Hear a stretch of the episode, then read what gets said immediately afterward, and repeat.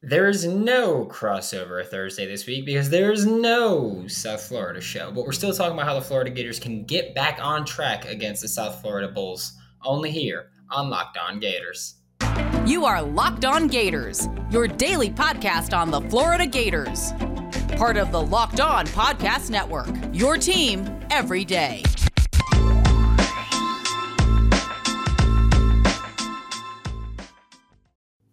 Hello and welcome back to another episode of Locked On Gators, part of the Locked On Podcast Network, your team every day. Thanks for making Locked On Gators your first listen of the day. We are available daily and free wherever you listen to podcasts. Happy Thursday. I'm Brandon Olson. Find me on Twitter at WNS underscore Brandon. Find my written work with Whole Nine Sports and Giants Country of SI.com. Before getting into today's content, just ask you to like, comment, subscribe all that beautiful stuff that you beautiful people have been doing. But now we're talking about what the Florida Gators need to do to get back on track. And I think it's very clear what that is. The Florida Gators need to get Anthony Richardson back on track in order in order for the Florida Gators to get back on track. And by that, there's a few ways you can do it. Anthony Richardson has not played fantastic this year so far. I said it after the Utah game. I was like, yes, he played good enough to win this game. He made big plays when he needed to, but he still made mistakes. The Kentucky game, he made a lot more. He acknowledges that he makes those mistakes. That's one thing where I think a lot of Florida fans are like, he's fine. He's doing this. He's got this potential. He's a Heisman. He's a future Heisman guy, maybe. Um, they still make mistakes. Like that's that's the thing where yes, Anthony Richardson acknowledges. You know, he played horrible against Kentucky. That's just a fact. That's what it is. And as much as it sucks to say, that's true, but Billy Napier needs to get him back on track. I think throwing the ball, the best way to do it, give him more freedom. And by more freedom, I mean we've seen quite a bit of wide receiver screens. We've seen a lot of them, actually, uh, more than we should have been seeing. And that that's kind of limiting, uh, especially when you don't have the dynamic receivers that can just you don't have Kadarius Toney or Percy Harvin. Where it's like, yeah, we'll throw a wide receiver screen. They could crib it against anybody. That's not what Florida really has right now. Maybe against South Florida you can crib it, but against most teams you won't be able to. I think that Anthony Richardson needs more freedom to throw the ball deep. I think he needs more freedom to be creative with the ball, and I also would like to see him work more RPO. Um, I think he's very capable of making that right decision when he's working the RPO, and it gives you quick completion, quick yards. It's it's a solid play. It makes the defense kind of stay on their toes because it's like, oh, is that a handoff? Oh wait, no, that's a throw. That's not even a. Is that a, like you know you could be back there where I've got Anthony Richardson. I'm Anthony Richardson right here. I got a running back to my right.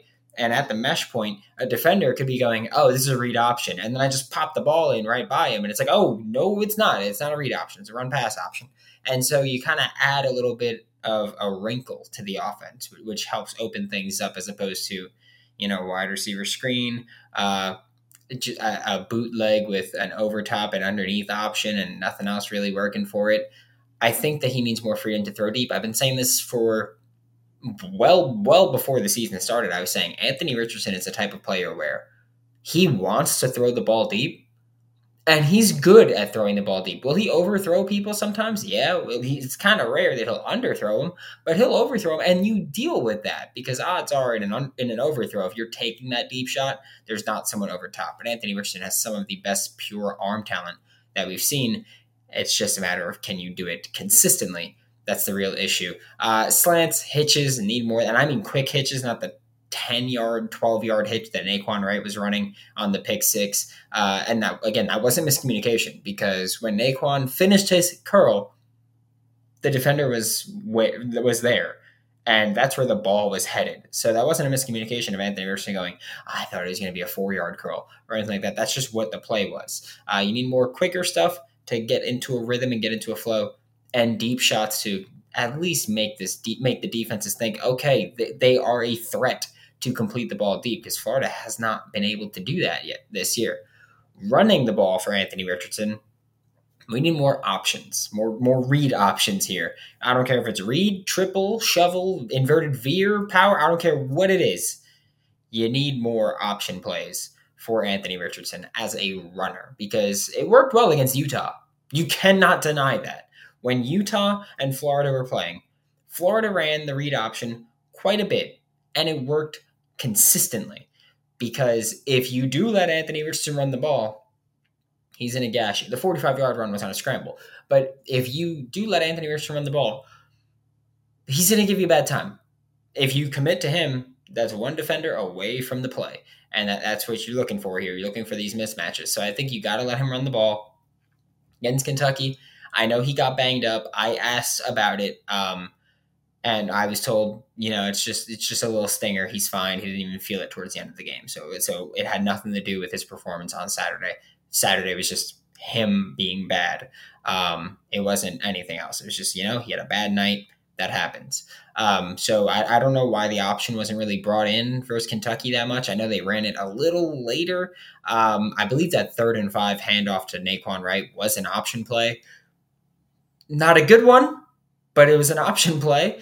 Uh, and then I think also in terms of running and throwing the ball, we need to see more play action bootlegs. We've seen the bootlegs that I've talked about where it's like, I mean, he kind of play action. it's kind of a play fake, but it's literally just Anthony Richardson takes a snap, turns completely, and just starts rolling out to the right. Like it's not, or it's just a sprint out where he takes a snap and just immediately sprints to the right, doesn't even do the fake.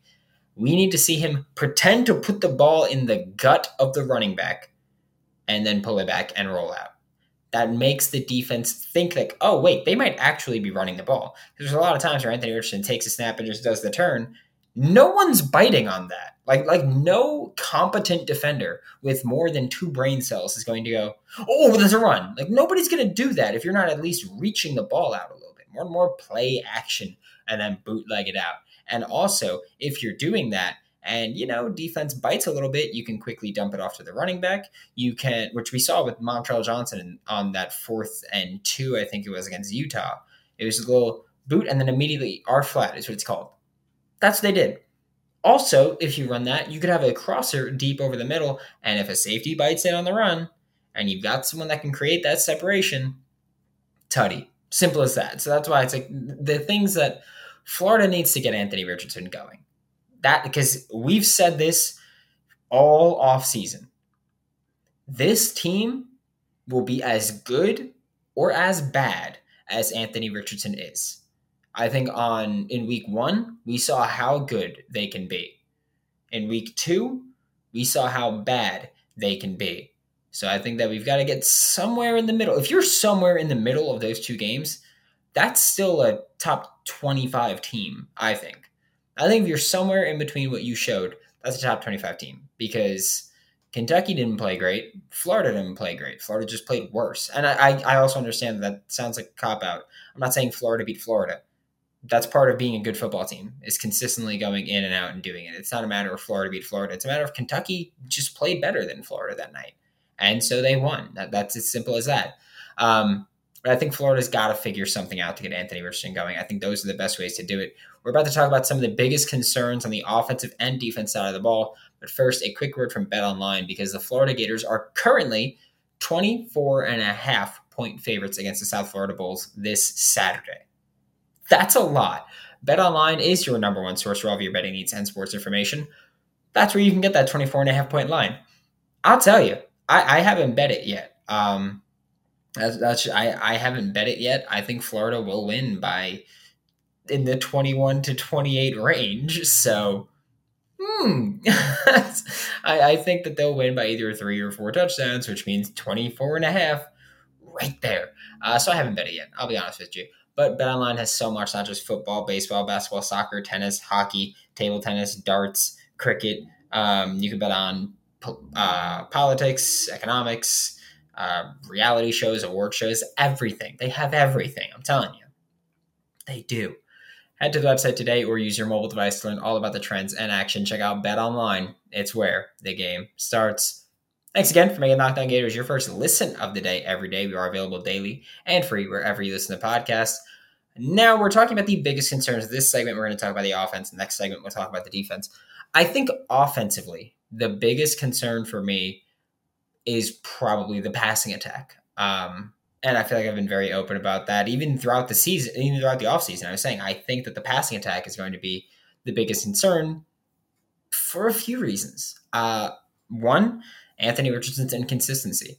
We saw it week one. We, it, it flashed week one. The inconsistency was there. He played a very good football game. He did. I'll be I'll be honest. He played a very good football game. wasn't great, but it was good enough to win the game. So we'll give him that credit. And running the ball was fantastic. Throwing the ball not great, but you know is what it is. But we saw it. We saw week one the overthrow of the slant, just leading Justin Shorter too much. Simple things like that. Week two, we saw a complete utter collapse from Anthony Richardson. So his inconsistency will decide Florida's success. Passing attack there worries me. Another thing about the passing attack that I have not been quiet about the wide receiver screens. Just stop it. It's they don't work. They haven't worked. Like yes, you get Xavier Henderson a solid catch and four yards. That means nothing in the grand scheme of things. You should be giving the ball to someone who's shiftier, more athletic. Xavier Henderson is a good straight line runner. Straight line runners are not the people that should be getting the ball on screens because immediately you have to get shifty with it. So give it to Ricky Pearsall. Give it to Daejon Reynolds. I don't care who you give it to. Just someone more shifty. And put Justin Shorter and Xavier Henderson as your two blockers. You don't have to put two tight ends there and just show, like, hey, we're running a wide receiver screen. Don't do that. They should, wide receiver screens should not be the focal point of your offense unless you're Washington State, and that's what you do. Justin Shorter's um, cloak of invisibility that he has so far. He's got 10 targets through two games, four catches on those 10 targets. But I mean, he's someone where I keep talking about you have to let Anthony Richardson throw the ball deep. He should probably be one of the big targets there. He's going to win a catch. He's going to win the jump ball more often than he won't if that ball is high up. Like he, he's going to win that battle. He's very good at that. And also just in general, just just send him on a slant and actually hit him in stride. And that's a solid gain. He's a hard dude to take down. So I think the passing attack is just very, very worrisome for me so far. Um, I'm also a bit worried about tight ends. Uh, they have eight targets on the year, four catches. Three of those went to Keon Zipperer. One of them went to Dante Zanders, and he also has a drop on that. I'm confused by it a little bit because, you know, just based on everything Billy did at Louisiana, tight ends were heavily involved in the passing game as well, working seams, working flats, going around and doing a lot of stuff. Hasn't been the case so far. Uh, even in the spring game, we saw tight ends be involved in the offense.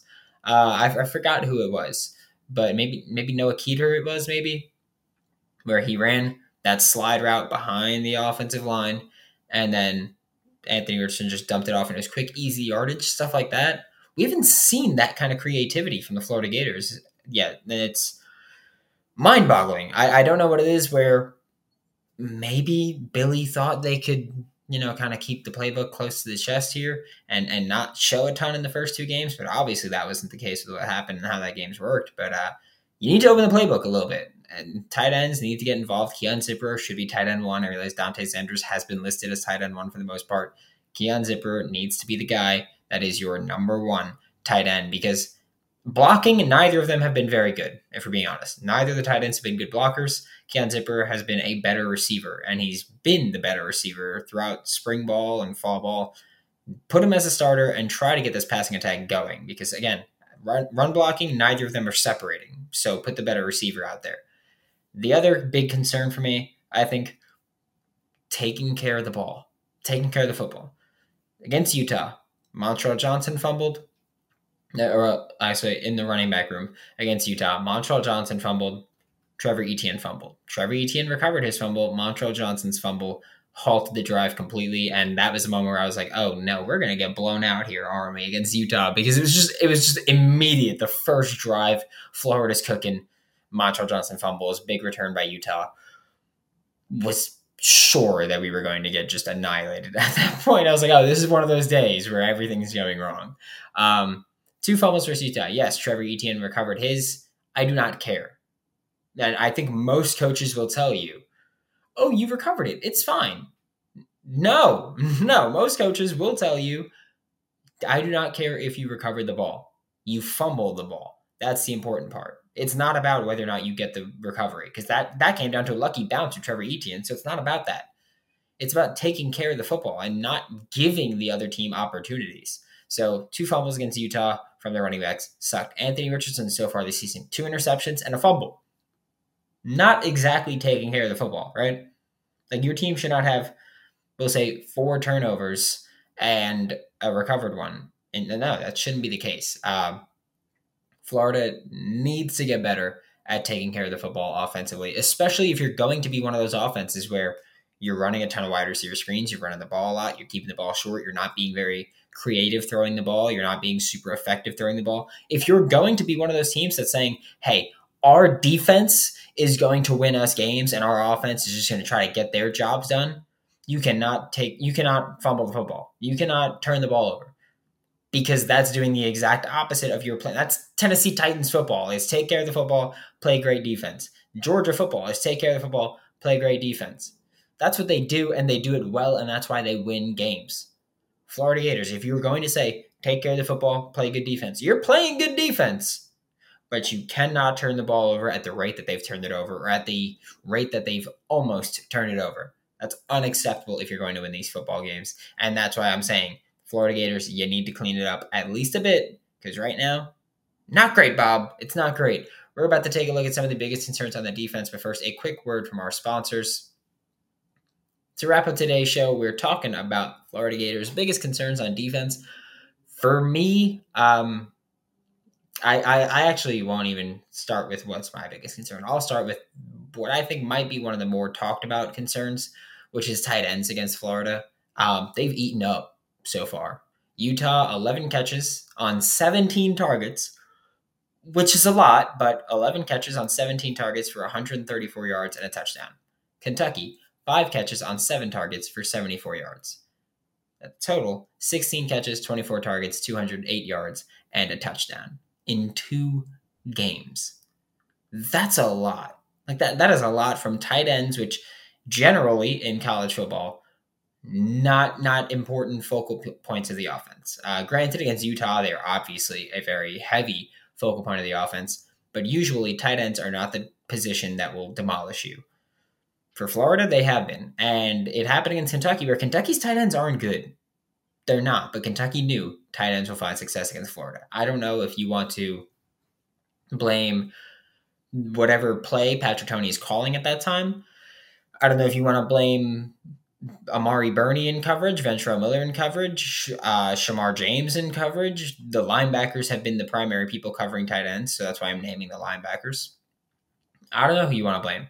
But whoever you do blame, it's a concern and needs to be fixed. I would say, hey, maybe some more zone defense, maybe putting some safeties down there in the box instead of having three linebackers at certain times, have another safety instead. And even instead of Trevez Johnson, put Trey Dean at star, put Kamari Wilson and, and Rashad Torrence II as the deep safeties, and let, let Trey Dean try to be the tight end eraser that he physically can be.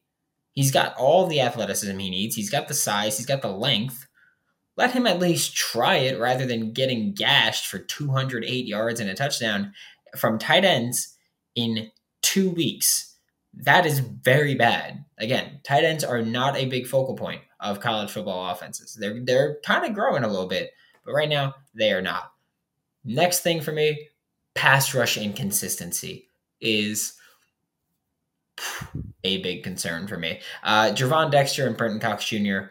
have been playing very good football. They have uh, specifically against the run. They've been playing very good football, but as pass rushers, pure pass rushers, they have not been nearly as dominant as myself and most Florida Gator fans expected and anticipated they would be. Um, part of that could be because we talked about it with Princely and months ago, where he's like, "Hey, the biggest difference, this defense, they tell us to defend the run first. So maybe it's a matter of saying, oh, well, I got to look for the run first before I can really just pin my ears back and go."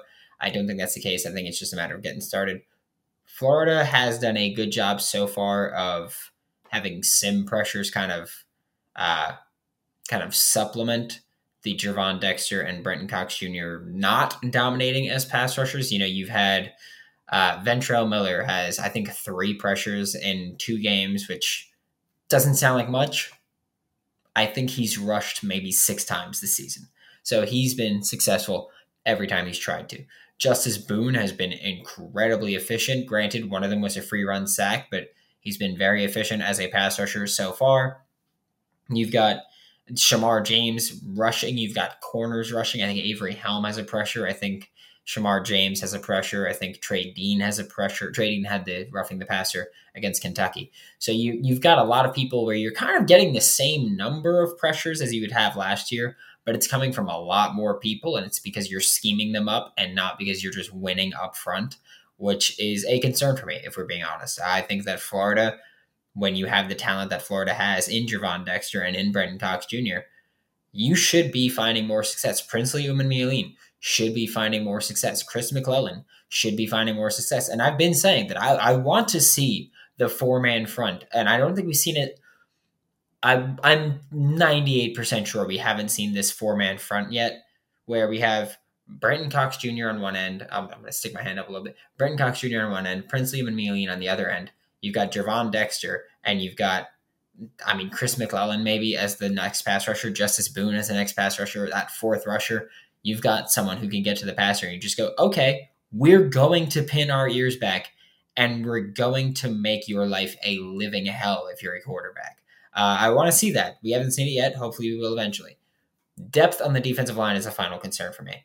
Uh, it's two weeks in a row now, and I've spoken about this at length and ad nauseum, so I'm not going to go super in depth into it. But two weeks in a row now, where the Florida Gators in the second half have been not bullied, but they've been beaten on the ground. Um, Utah, no success in the first half running the ball, ton of success in the second half. Kentucky, I believe had negative two yards, if I'm not mistaken, at halftime. Maybe it was two yards flat out, but I believe it was negative two yards at halftime. And then they gashed Florida on the ground. The issue is that Florida's either got starters who are exhausted and playing exhausted, or backups who are just getting outplayed, and that happens.